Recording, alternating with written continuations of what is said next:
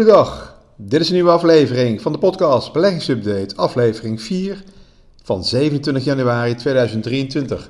Mijn naam is Joost Bors. Nou, elke week een kort overzicht over de beurs, alles over beleggen en vermogensopbouw. Ook een praktijkcasus, nou, deze week veel bedrijfscijfers, maar we gaan het hebben over de semiconductors, de sector semiconductors. Nou, heel veel bedrijfscijfers deze week. Voor de individuele aandelen geeft het ook flinke fluctuaties. De indexen blijven redelijk overeind. Dan moesten de beurzen eh, ietsjes wat terrein eh, inleveren. ze veren wat op en dan zakken ze weer wat weg. Dus, uh, maar ja, per saldo vind ik ze toch wel sterk blijven liggen. Nou, de cijfers van ASML laten zien dat de groei aanhoudt. Ook te midden van fluctuaties op de wereldmarkt voor chips. Ook de verwachtingen voor het komende jaar zijn sterk, net als die voor de langere termijn. de aandelenkoers was al vooruitgelopen op deze resultaten en verwachtingen. Vooral orders voor de nieuwste generatie EUV-machines blijven groeien. de vraag is zelfs zo groot dat ASML, om tijd te winnen, en niet meer alle tests in eigen fabriek uitvoert, maar een machine, zodra die afgebouwd is, meteen naar de klant transporteert om daar de finale controles te doen. Ja, pas als die zijn voltooid, mag ASML die omzet op zo'n machine inboeken. Nou, de wereldwijde markt voor chips is wat aan het afkoelen na een periode van nijpende chiptekorten in tal van industrieën. bijvoorbeeld de auto-industrie zag zich genoodzaakt de productie te beperken omdat er onvoldoende chips voorradig waren. Daar is het ergste wel een beetje voorbij, mede omdat economieën wereldwijd wat afremmen door de hoge inflatie. Nou, wel hoor ik zo nu en dan vrienden zeggen van ja, ik heb een auto besteld, maar ik, zit, eh, ik moet er al een jaar op wachten voordat ik een uh, elektrische auto uh, tot die geleverd wordt. Dus de, de levertijden zijn nog wel lang. Nou, de chipsmakers zoals TSMC en Intel blijven wel echter investeren in nieuwe generaties chipmachines om hun productie te verhogen en hun efficiëntie te verbeteren en met het oog op de toekomst. Vanuit dat perspectief is ASML als dominante toeleverancier met een marktaandeel van zo'n 80% en wel veel minder cyclisch dan de chipsindustrie zelf. Nou, misschien hebben jullie het wel gevolgd de laatste uh, tien dagen. Al het nieuws rondom de ontwikkelingen van de schrijfrobot, chatrobot, uh, ChatGTP. Rapporten schrijven of huiswerk maken is nog nooit zo makkelijk. Vrees voor alle consultants van adviesbureaus dat hun werk wel eens zal wegvallen als je via een chatrobot een probleemstelling binnen 5 minuten een rapport in je mailbox hebt. Nou, Microsoft hij zoekt hier wel, uh, ziet hier wel erg veel in en wil dit zo breed mogelijk gaan uitzetten of gaan inzetten binnen die dienstverlening van Microsoft. Dan moet je denken aan Word, eh, Excel en andere systemen die eh, Microsoft allemaal heeft op hun, in, binnen hun software en hun laptops, binnen al hun hardwares en uh, software die ze hebben. Nou, Microsoft kondigt aan om 10 miljard dollar uh, te investeren in de schrijfrobot ChatGTP van het bedrijf OpenAI. Uh, dit is een forse investering, maar volgens Microsoft wel de toekomst. De cijfers van Microsoft vielen wat tegen, dus daarom zijn ze natuurlijk ook snel op zoek naar nieuwe bronnen van dienstverlening. Maar je merkt ook meteen een beetje de paniek bij Google. Want uh, ja, dat is toch wel, uh, die blijven dan wel achter bij Microsoft. Zoals Microsoft met de, de chatrobot, de schrijfrobots, daar wat uh, adverteerders en weer ook wel wat mensen kan wegtrekken. Dan zal Google natuurlijk niet achterblijven. Dus ik denk dat er een hele strijd gaat komen richting deze artificial intelligence systemen. Maar ik vind het ook een beetje beangstigend dat dit allemaal zomaar weer kan. Maar ja, dat zal weer de, de toekomst zijn. Wat we inmiddels wel kunnen stellen, is dat de aandelenmarkt, hè, die winstspurt van bedrijven, na die coronadip wel tot een einde is gekomen. Na die coronacrisis kregen de winsten een impuls door vooral die overheidsstimuleringen, lage rentes vanuit de centrale banken, investeringen in de cloud en een stevige inhaalvraag. Die werd uh, gevoed door die uh, bovengemiddelde consumentenbesparingen die inhaalvraag, die eh, consument had natuurlijk uh, zoveel geld aan de zijlijn. Dat heeft de winstontwikkeling van bedrijven in 21 en 22 behoorlijk uh, op niveau kunnen houden. En bedrijven konden die hoge inflatie ook in grote mate doorberekenen, wat de omzetontwikkeling hielp en de marge op een hoog niveau konden houden. Nou, sinds het dieptepunt van 2020 is de winst per aandeel voor de wereldindex bijna verdubbeld. Ja, inmiddels neemt die inflatiedruk af, vertraagt de economische groei en zijn financieringslasten toch wel behoorlijk weer wat gestegen.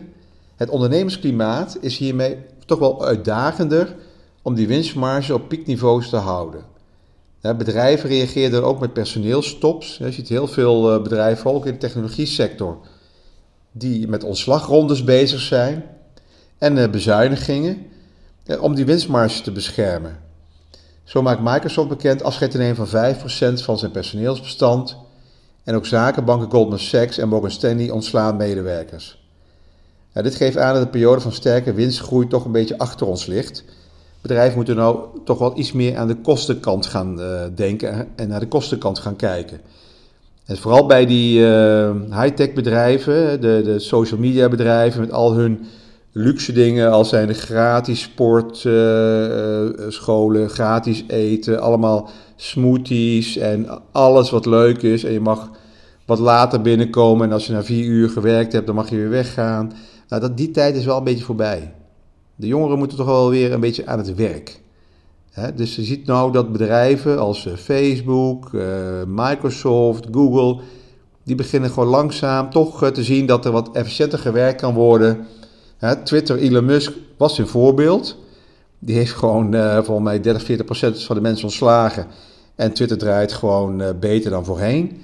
Je hebt gewoon, die mensen hebben iets te luxe geleefd. Daar hebben wij natuurlijk allemaal de prijs voor betaald. Want wij kijken, betalen gewoon rustig voor al dat soort uh, onzin. Nou, daar wordt dus nu wat, daar, die tijden liggen dus een beetje achter ons. Nou, interessant aan die bedrijfswinst in het vierde kwartaal is die winstontwikkeling in de eerste helft van dit jaar.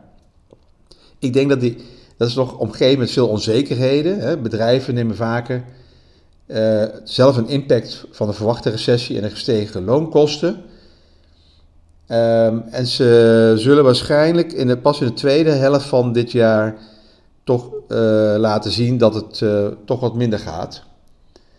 Dus we hebben nu voorlopig nog een milde winter energieprijzen stevig gedaald, de rente stabiliseert, eh, China gaat wat open. Dus dat helpt nog allemaal om de eerste maanden van 2023 een soort zachte eh, landing, een eh, scenario van dat economisch wel even naar beneden gaat, maar dat we geen harde recessie zullen hebben. Dat gaat het bedrijfsleven nog even helpen. Maar de vraag is, wat gebeurt er na de zomer? Hoe lang gaat het allemaal nog duren? Ja, nu even terug naar uh, ASML, waar ik het in het begin had, en de chipindustrie. Ja, de moderne economie draait op halfgeleiders. Die kleine elektronische circuits, genoemd naar de elektrische eigenschappen van het materiaal waarin ze gemaakt zijn. Het zijn wel de hersenen voor miljoenen apparaten, waaronder ruimtevoertuigen, autocomputers, smartphones, medische apparatuur. Bijna alle apparaten in huis, wat je ook gebruikt, daar zitten die kleine elektronische circuitjes in. Ja, naarmate toepassingen zich verspreiden, blijven halfleiderfabrikanten floreren natuurlijk. Want we blijven steeds meer gebruik maken van technologie. Het moet allemaal sneller en kleiner en makkelijker. Nou, op de beurs heten deze bedrijven in de sector halfgeleiders semiconductors, ofwel semis. Over welke namen hebben we het dan? Ik zal er een paar noemen, zoals AMD, ASML, TSMC, Qualcomm, Intel, Micron en Nvidia. Nvidia. Nou, deze bedrijven concurreren in het produceren van kleinere, goedkopere en snellere chips voor steeds krachtiger en betaalbare technologieproducten. Halfgeleiders kunnen ook onderverdeeld worden in vier hoofdcategorieën: microprocessors, geheugenchips, commodity, geïntegreerde schakelingen en complexe systemen op een chip. Ja, voor, iedere, voor de ruimtevaart hebben we waarschijnlijk toch wel andere toepassingen nodig dan voor wat Nvidia doet, hè, voor uh, grafiekjes of voor uh, gaming-industrie. Nou, de talrijke chipmakers variëren van bekende namen met een wereldwijd bereik tot kleinere leveranciers die weinig bekendheid hebben en buiten hun gespecialiseerde marktniche niet echt door de particulier bekend zijn. Maar hun chips zijn wel een essentiële input voor fabrikanten van technologische hardware en industriële apparatuur. Nou, de aandelen van halfgeleiderindustrie en chipmakers zijn over het algemeen eh, toch wel cyclisch. Uh, toch beschouwen veel beleggers de sector als belangrijk, gezien de, ja, de constante groeitrend en de belangrijke rol in de ontwikkeling van de nieuwe technologie. Maar het kan soms iets te hard omhoog lopen, deze bedrijven, en dan zie je ook weer een, een forse daling. Nou, die sector semis heeft net als de rest van de technologie, technologiebedrijven een daling laten zien van gemiddeld zo'n 35% over het jaar 2022. Ja, de afgelopen week is er weer sprake van herstel. Nou, wil je en kan je hierop inspelen, dan kan dat via individuele aandelen. Nou, die heb ik al boven een aantal genoemd. Maar zoals jullie mij wel kennen, ik zit liever in een goed gespreid mandje. Dus een indextrekker, een ETF, die deze specifieke sector volgt. Het is uh, dus een sector ETF, dus geen spreiding over de gehele beurs. Het is iets wat je naast je goed samengestelde portefeuille voor een klein gedeelte van het vermogen kan opnemen. Nou, ik noem twee indextrekkers. Eentje van, uh, van EC, van EC Semiconductor ETF. En de iShares MSCI Global Semiconductor. Allebei in euro's. En die kan je allebei in Nederland uh, kopen. Nou, een andere uh, methodiek, iets anders, is Morningstar. Morningstar is een onderzoek, hè, analisten, research, organisatie. Ze, volgen heel veel beleggingsfondsen, geven daar sterretjes voor. En, maar ze hebben ook een waarderingsmethodiek voor individuele aandelen. En die waarderingsmethodiek is gebaseerd op concurrentievoorsprong van bedrijven. De economic mode rating. Een moot is een soort gracht. Een moot is een belangrijk begrip bij de beoordeling van aandelen door analisten van Morningstar. Het is uitgevonden door sterbelegger Warren Buffett om te kunnen bepalen hoeveel voorsprong een bedrijf op zijn concurrenten heeft en hoe lang die voorsprong houdbaar is. Nou, je kan het zien als een, een soort gracht. Hoe breder de gracht is, hoe moeilijker het er is om over die eh, gracht heen te komen. Als een smal beekje is, kan je er overheen springen. Dus je hebt eh, de moot, zoals we het zien, die waarderingsmethodiek. heb je eh, de drie categorieën. Je hebt gewoon een, de, de smalle moot, de small moot, of de wide mode, hoe breder de moot. Je hebt drie ja, ratings eigenlijk daarvoor. Nou, we kijken altijd naar de bedrijven met een hele grote, de white mode, zo groot mogelijk concurrentie, concurrentievoorsprong. Nou, ondanks hun herstel kunnen beleggers nog steeds waarde vinden in Europese bedrijven van hoge kwaliteit in uiteenlopende sectoren. Nou, Morningstar heeft op hun site 15 large caps, dus grote bedrijven, op een rij gezet die een white mode rating hebben. Oftewel een grote voorsprong op hun concurrenten.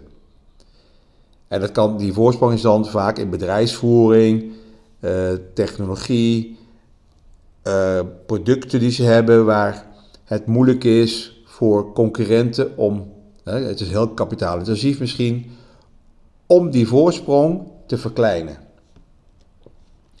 Nou, die white motion, dus die, deze bedrijven die noteren op dit moment tegen een gemiddelde korting van zo'n 20% ten opzichte van de fair value die ze volgens de analisten van Morningstar hebben. Nou, bedrijven in de white mode rating hebben in die filosofie van Morningstar een langdurig houdbare voorsprong op hun concurrenten en worden geacht om gedurende tenminste 20 jaar een hoger rendement te kunnen genereren dan hun kapitaalkosten. Nou, dit zijn, ik zal een aantal noemen, dit zijn de meest ondergewaardeerde Europese aandelen die Morningstar heeft geselecteerd, die het overwegen waard zijn om in je beleggingsportefeuille op te nemen als je in individuele aandelen wil zitten. Nou, ik noem er een paar. Uh, GlaxoSmith, Sanofi, uh, Adyen, ASML, ABB, Racket Bankkiezer, Bayer en Kone. Nou, je kan de reden en uitleg hiervan teruglezen op de site van Morningstar. Dit is een berekening uh, gemaakt door Morningstar en geen advies van mij. Laat dat even duidelijk zijn. Oké, dank voor het luisteren. Alles op persoonlijke titel, geen direct beleggingsadvies. Bespreek het met de adviseur en op basis van openbare informatie. Tot de volgende week.